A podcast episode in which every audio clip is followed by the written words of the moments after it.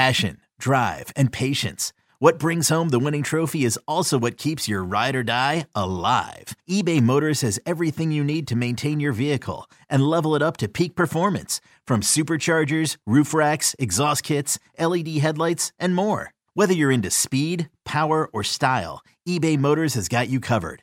With over 122 million parts for your number one ride or die, you'll always find exactly what you're looking for. And with eBay Guaranteed Fit, your part is guaranteed to fit your ride every time or your money back. Because with eBay Motors, you're burning rubber, not cash. With all the parts you need at the prices you want, it's easy to turn your car into the MVP and bring home that win. Keep your ride or die alive at ebaymotors.com. Eligible items only. Exclusions apply. Football is back, and so is Cash the Ticket. Jim Costa with Mike Valenti every week this fall. That's picks, parlays, and that sweet, sweet value, cactus included, on all the NFL and college football matchups. Full breakdowns on the biggest games, but if you have a life, you don't have 45 minutes to spare, we've got you. We're the most on demand podcast. We're catered to you and the teams you love. That's Cash the Ticket. Listen on the Audacy app or wherever you get your podcasts. All right, let's go to our next segment with making our predictions. All right, Dan. So I think this is a, a, a, complicated game because it's Trevor Siemian versus Mike White, and I don't. It could be Justin Fields versus Mike White, but let's say it's a battle of backups, a, a, showdown between game managers.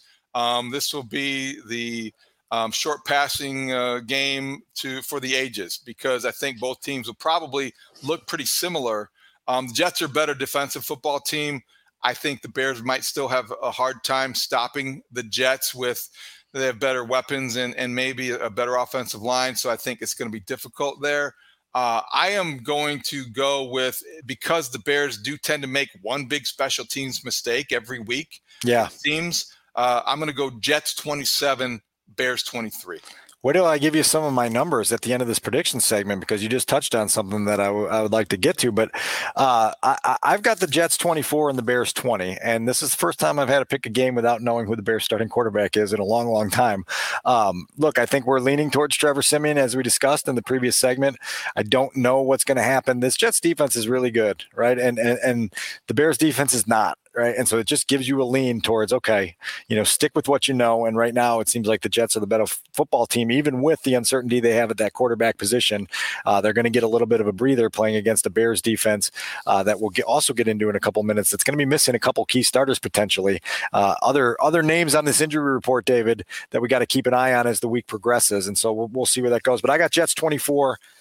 Bears 20. Okay, so Dan, those names and numbers where do you want to start? Let's start with the names because you intrigued me. I saw the big names on the injury report. We don't know exactly where these things are going, but it's not trending well because the Bears without uh, a, a, secondary that is intact is a much different defense. Yeah, so let's talk about a couple things here because you have two rookie defensive backs in Jaquan Brisker and Kyler Gordon who are in the concussion protocol right now.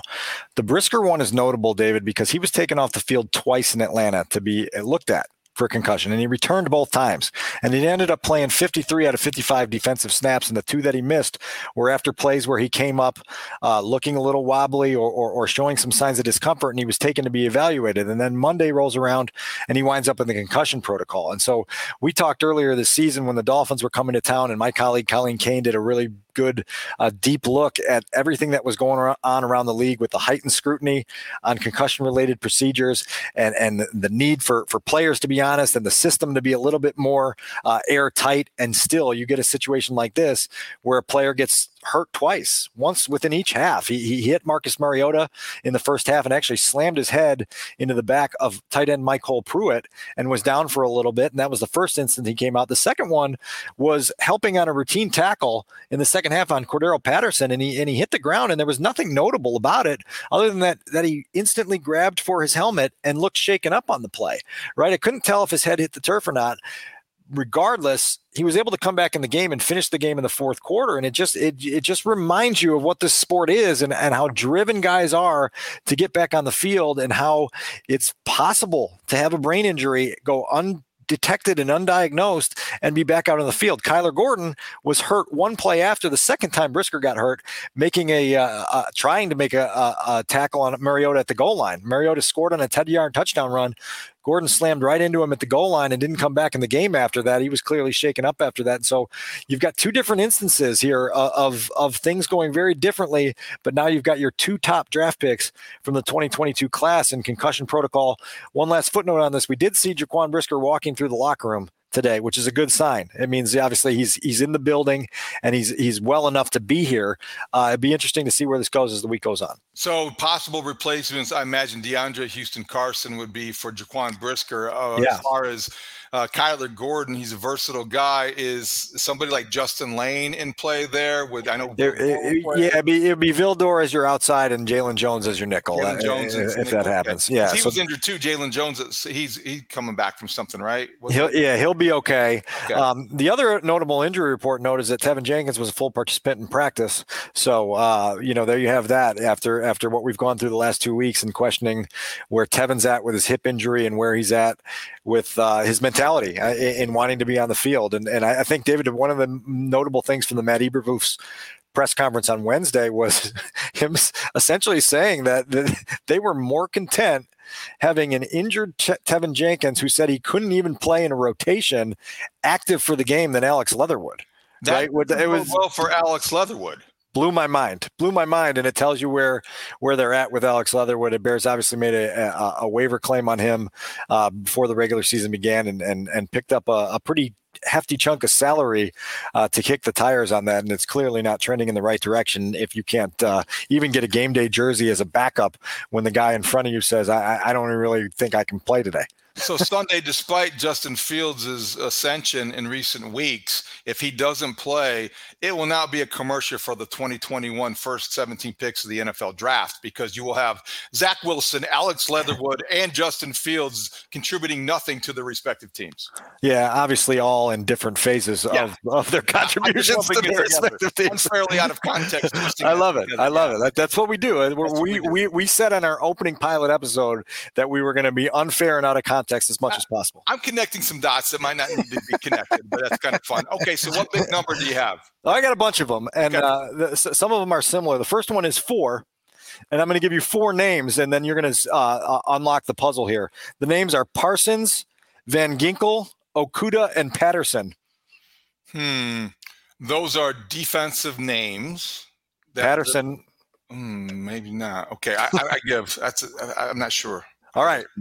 Those four players have each scored on a return touchdown in each of the last four games against the Bears. Four consecutive games that the Bears have allowed a return touchdown. It starts with Micah Parsons with the fumble return in Dallas. Van Ginkel returns a blocked punt when the Dolphins were in town. Okudah, we know the high profile pick six off of Justin Fields in the loss to the Lions. And then Cordarrelle Patterson sets an NFL record with his ninth kickoff return touchdown in his career. That's four straight weeks that you're giving uh, an opponent free points with uh, return touchdowns. That's got to stop stop, but that's a, certainly a notable number. You can't be a team with a margin for error as thin as the Bears and have explosive plays like that that are tied to mental breakdowns. And I think every physical mistake can be pointed possibly having a mental breakdown, and those are some mental breakdowns. There's no question, right? And you've got you've got to get your arms around those and make sure those don't happen. My second number is also four. All right, you're going to see a trend here as we go through this. This is the fourth consecutive season that the Bears have had a losing streak of at least four games. All right. We had four losses in a row in 2019. They went 46 days between victories that year.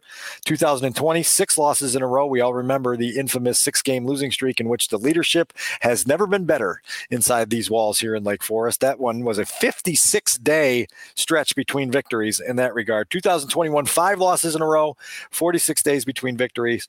We're at four losses and counting right now. And when the Bears take the field on Sunday, they will be 35 days removed from the or 34 i'm sorry 34 days removed from their most recent victory which was that monday night thriller in new england. There's got to be a better way to build character. There has to be. There has to be and right and, then matt eberflus said earlier this week that to keep morale up you're relying on the men in the locker room and you're relying on their character as you mentioned and so uh, you're lucky when you can have a streak like this and it not bubble up into dysfunction but to your point you don't want to test that character as often as the Bears seem to do on an annual basis here. You can learn how to lose just as easily as you learn how to win, and the Bears are inventing ways, as you just described. Those those return touchdowns are just uh, it, it, the exhibit A is how you learn how to lose and develop bad habits. No question about it. Two last numbers for you: five. That is the Bears' current rank on third down.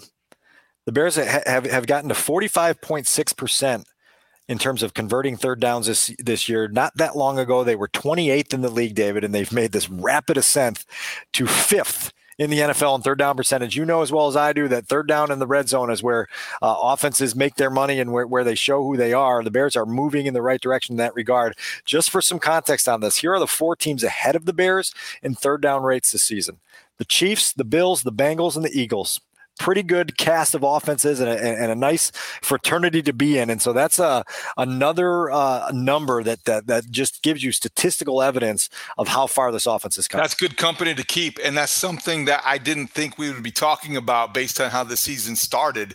And this says that at least there is you know a silver lining here to talk about because it not everything is awful it's just the record.